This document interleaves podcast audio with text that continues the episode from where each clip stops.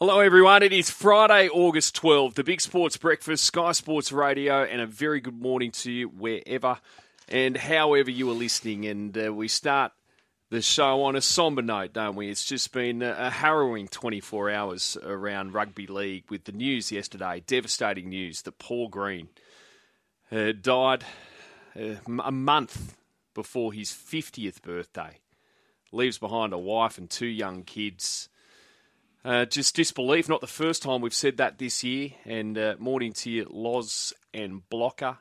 Uh, Loz, in your time around footy, I'm sure you came across Paul Green. I think you played a couple of Super League tests with him in '97. Just your reaction to this, just unbelievable news that came across us yesterday. Yeah, morning everybody. Uh, like everyone, I was just shocked when I heard the news yesterday. I wasn't um, aware that um, Greeny um, had some difficulties, and obviously, um, as a person, I knew him as a player, I knew him as a coach, and as a guy I played a couple of times with, and um, I, I, you know, if you ran into him, you'd always say good day. You'd always um, have a beer with him at a, at a function, um, as you would your team at, at most things.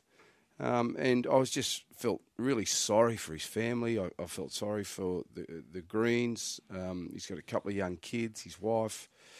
Um, they'd be all feeling shattered as the rugby league community are. Um, but yeah, when you hear this devastating news, I think it just shocks everyone. And you know, Paul Green uh, was the uh, you know Cowboys' first ever premiership winning coach. Um, very well respected um, up in uh, that area. Um, very well respected in the game of rugby league, and I, th- I think you know when you just hear that news yesterday, you're just stunned. Block up.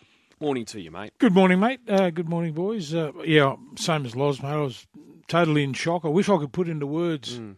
you know, how everyone's feeling, and you know, to the family and the children especially. Um, you know, I, I, hope everyone gets around them and gives them a hug and hangs around for a long time and help them out. You know, it's uh, it's going to be difficult times that they're going to go through. So, I I really feel sorry for them. Mm. And if anyone wants to say anything uh, about Greeny and or came across him at all, on the text line 0419 767 272. Uh, give us a call 1353 53 and naturally we encourage anyone going through difficulty call lifeline 13 11 14 uh, his family yesterday released a statement requesting time and space as they come to terms with his loss that they can't find the words that would come close to expressing their feelings after he was found at his Brisbane home and uh, yes, it was confirmed that Green took his own life. So that lifeline number, 13 11 14. And Wayne Bennett said, Loz, that he was on the verge of, of signing a deal to be on his staff at the Dolphins because uh, you know, I, I, think it was Bruce Hatch, the QRL chairman, who Greeny was obviously close to. I saw some comments in, the press from him yesterday saying that you know he's sort of just struggling with maybe figuring out his his next move outside of coaching, perhaps. But then it comes out that Wayne Bennett said, "Well, he was very, very close to coming here. Just yeah, had to be sorted out. Yeah, obviously he wanted to get back into the coaching game and couldn't find a, a, head coaching role. And Wayne Bennett had reached out to him, and it looked as though he was going to go there and coach the Dolphins. And what a coaching setup that would have been with Wayne Bennett, Kristian Woolf, and, and Paul Green. It would have been very formidable indeed. Um, but he was a guy that spent a few days with the Cronulla Sharks only last weekend. He was down there for the players' reunion um, and he was in good spirits. Um, but as a coach, you know, winning that premiership, that would have been uh, just a, a, fantastic moment uh, in his career. Uh, the adrenaline and the high that he would have mm. been on after that particular uh, game of football would have been amazing. Um, and, and obviously, you know, when you, you lose your job, like he did very publicly, um, and then has struggled to get another jobs um, since, um, you know, he, he, he wanted to get back in. He, he loved the game and he had so much to offer. Um, and uh, as I said yesterday, you know, he was a guy that was always going to be a, a coach from my time knowing him. Uh, he's a guy that thought very deeply about rugby league. He was a guy that um, very knowledgeable about the game, and it, and it showed in his in his coaching. And he had a wonderful career too as a player. Mm. I think we've over um, we'll Seven Origins that. or something. Yeah, well, we, we, we forget that. We overlook the fact that you know he was a, an Origin player. Rothman's unf- medalist. Roth- Rothman's medalist in, in both states, Yeah, that's Queensland right, and, yeah. and New South Wales. Um, and uh, he would have played more representative football if it hadn't been, say, for an Alfie Langer. Or, or And, someone and like that. apparently, apparently, Alfie and and Greeny were best mates. yeah, I, I Chalk knew and were cheese mates, going for each other's position all the time. It's a it's a strange uh, strange mateship, isn't it? Seems Greeny very intelligent bloke too. I saw some uh, vision on the news last night playing the violin. He had a pilot's license as well, so you know, obviously had a well-rounded sort of life away from rugby league as well. Yeah, I, I, I think he was a guy that achieved a lot, uh, Mido, and he, he always uh, liked to have new experiences. Um, I think you're, you're right with the helicopter uh, license. I think he could fly a plane too. Um, I, I, I think he achieved many, many things uh, in his short life, but uh, the experience of being a father would have been the thing he'd be most proud of. Um, having a couple of young children, um, and I think it was his young bloke's ninth birthday uh, the, the, on Tuesday. Um, and yeah, he was about to re-sign or sign with the Dolphins and and going uh, back into the coaching caper. But um, yeah, unfortunately, uh, what's occurred has happened, and it's just hard to get your head around. It's it's hard to think that you'll never run into Paul Green again because he's you know been taken too soon. He was a, a wonderful father and a wonderful coach, and we look back on his career today with, with fond memories. Very, very sad. Hug your loved ones. Last night, Hundred percent. Uh, last night, 16 0, the Melbourne Storm over Penrith. Blocker, you called the game for Fox League, and uh, just the Melbourne Storm just giving us a reminder. Hey, Yeah. we're still here. Yeah, We're uh, still here. It was only last month they lost four in a row, Mm. and Craig Bellamy was going, "Where's the answers?" And and last night, I thought they were they were back to their bullying best when they when they play good footy and come in the semi-finals and grand finals and all that sort of stuff. The Melbourne Storm start to flex their muscles. Uh, they've won their last three now, so mate, I, I was amazed that they were able to keep uh, the Panthers to no score. I know they're down on, on numbers and all that sort of stuff, but the amount of football that they had last night, especially in the second half, and the Storm just kept repelling them. I, I thought their defence was absolutely outstanding, and that's what that's what's needed come semi-final time or come you know the back end of the year games and. And uh, they they showed their and, and flexed their mus- muscles last night. I thought the Storm were, were absolutely outstanding. What do you think, Loz? Yeah, I thought they were great. I thought they were really good. I thought their edge defence was a lot better than what it's been in the past. I thought we saw a noticeable difference in the way that they did defend. Uh, they were very aggressive in the middle, but they were more passive on an edge, and I think that sort of helped them. They weren't rushing in off their line. Uh, they were taking their time. They were working hard together. They were using the sideline as a defender, and I, I, thought it looked as though they were more committed uh, to that aspect of the game. Uh, with the ball, obviously still finding their rhythm, and it's going to be difficult uh, with no Papenhuyzen and also uh, no Jer- Jahrome Hughes. But Hughes will be back, but also Munster being at fullback. I mean, he's a player is given that license to just roam the field. He can turn up where he wants to, and he's such a dangerous player when he does that. Isn't that Loz some sort of player when you know when you're down on troops and you're looking for someone to you know pull you out of the doldrums? He's he's done that Munster over the last Oh. the, the last month, What a player he uh, is. mate. He's mate. I know, if Tedesco is the best player in the game, this bloke's right behind him. Yeah, he's a he's a good player. I, I don't know what his best position is either. Munster, he can play five eight, he can play as a fullback, but the fullback position it's just harder to contain him if you're an opposition team. You you, you he can move wherever he wants to, um, and sometimes you don't get that flexibility when you're playing as a five eight. But you know he's he's strong. He's a strong carrier of the football too. You know, um, for, have you ever seen a bloke like that big, that size? He's he's he's not a big bloke. Have you ever seen a bloke break tackles like that? I No. think people underestimate and come in there and oh, I don't know. I He's just he's so just got that strong. natural natural strength. Yeah. Wow. You know, I don't know whether he'd be one of those guys that'd get into the gym and lift 160 kilo. I, I don't see him as being that type of player. But you know how we pl- all played with guys that are just naturally Yeah. strong, football strong, and he looks as though he's one of them. Every time you go up against him, you're thinking, put him on his backside. But no one You seems to be able to. You can't. you got to put that bloke on his backside. He, he, you're right, Loz. He's just exactly that. He wouldn't in the gym wouldn't be anything much. No. But one on one, rangy, strong, just Football strength. annoyingly strong. Yep, football strength wise, I, I think he's got most covered. Hmm. But I thought their forwards did a great job last night, Oh, and, no, and we expected them to. But Penrith, they did have what three quarters of their spine missing. There hmm. was no Dylan Edwards. Yeah, it was late a late withdrawal. withdrawal. Hmm. Um, and it just showed last night how much they missed him. No Cleary, no Luai. The thing about Melbourne is, I think Penrith had close to sixty play the balls inside their twenty, Yeah, hmm.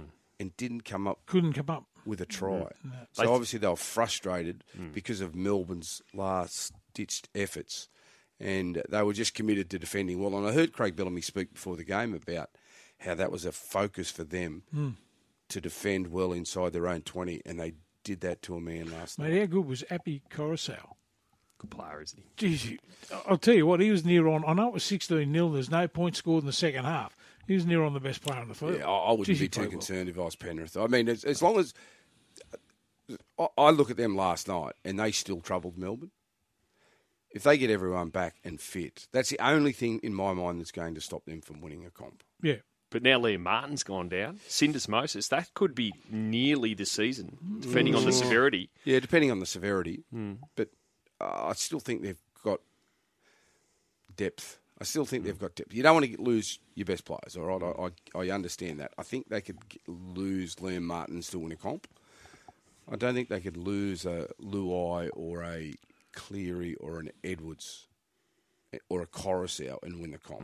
Hmm. I think most other positions they would have covered. I think Stephen Crichton's a fantastic player, lots, playing uh, playing Origin and so forth and that now. Just needs to get the, get his hands on the ball a little bit more. They moved into fullback, and you have a look at the great players over the years. When you when you're a little bit down and out and you're looking for someone, there's always someone in your team. I, I thought that might have been Stephen Crichton last last night when they moved him back to fullback get him hunting around looking for the ball, but he, he, he didn't do it. Oh, he's a great player. Don't, mate, he's got more ability in his little finger than me. But what I'm saying is, I, I, you know, the next step. If you look on the other side of the ledger and you have a look at Cameron Munster, who wants the football every every ten seconds, that's the difference. Yeah. he's got to get to that level. Yeah, and, and I suppose it's, it is hard for him because he's playing out there in the centres, and the involvement of the centre is not like you know the fullback's involvement. But they didn't shift in there until late in the game either. Um, and uh, uh, uh, you know he, he's not a, a guy that is like a Justin Olam, say. You know, the back of the field. Crash Robust, the ball, yeah, yeah. robust. I think he's more of a silky sort of player, and Yeah. get him into space and put him in the right s- situations, and he'll he'll carve you up. But you're right; he's got plenty of talent, Stephen Crichton, and there has been some whispers that he, you know, could leave Penrith and head to Canterbury. Uh, Canterbury, you're talking about possibly chasing him and buying him to play fullback because I think that's where they he, he might want to play, and you know. Penrith see him as a, as a centre, and they can't sort of fit him in as a, a number one there with Dylan Edwards. So, uh, what's his space? But I, I think you're right. Uh, you know, Dylan, uh, not Dylan Edwards. Um, Crichton is a, Stephen he's a wonderful player, but Good I think player. he just missed having those other players around him.